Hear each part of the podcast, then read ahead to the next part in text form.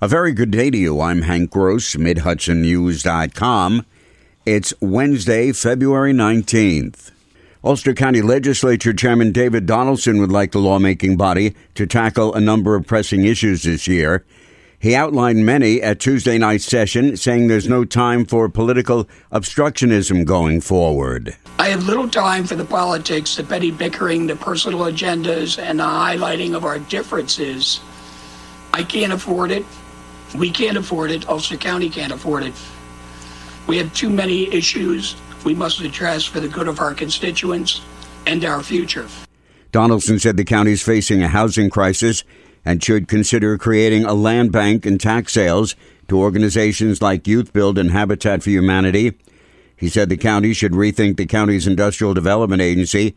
Pilots should not be welfare for the wealthy, he said.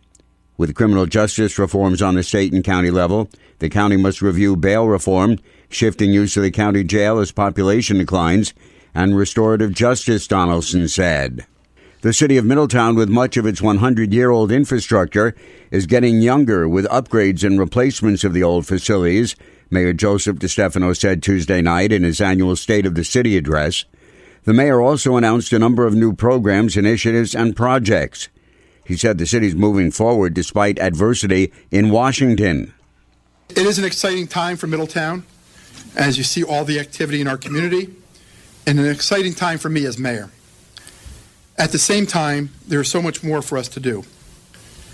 We enter this year void of national leadership. I do not like what is happening in Washington.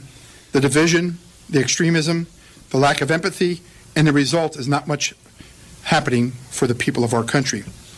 But that's not holding us back here in the city of Middletown. I am proud that we are able to discuss and debate issues. We do so with respect for the opinions of others. Included among Middletown's achievements, DeStefano said, is the state's approval of the city taking over the more than fifteen acre former START Center property off Route seventy-eight for use as a new parks and recreation facility. DeStefano announced security cameras have been installed and are operational in the city's firehouses now that concerns raised by the firefighters' union have been resolved. DeStefano's plan to convert to garbage trucks with mechanical arms to collect garbage will move forward this year, initially with public hearings.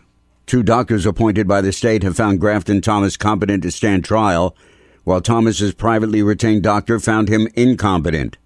Thomas of Greenwood Lake stands accused, both on state and federal charges, of five counts of attempted murder for entering a rabbi's house during a Hanukkah celebration last December while wielding a machete and attacking and wounding five people.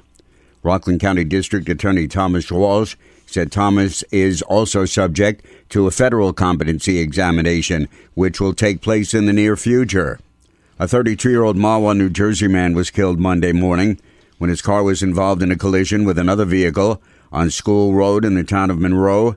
State police identified the victim as Joseph Farina, who was pronounced dead at the scene.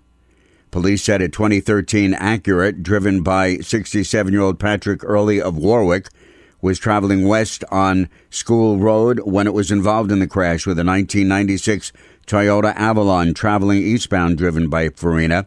The investigation into the cause of the accident is continuing. A Glenwood, New Jersey man was sentenced by Orange County Court Judge Craig Stephen Brown on Tuesday to one to three years in state prison in connection with having installed a hidden camera in the bathroom of a woman who had hired him to perform electrical work. forty-eight year old Joseph Krenicki pleaded guilty, admitting he had installed the hidden camera in the bathroom of the woman's town of Chester home. He was also sentenced to state prison in New Jersey for committing a similar crime there. I'm Hank Gross, Mid Hudson News dot com.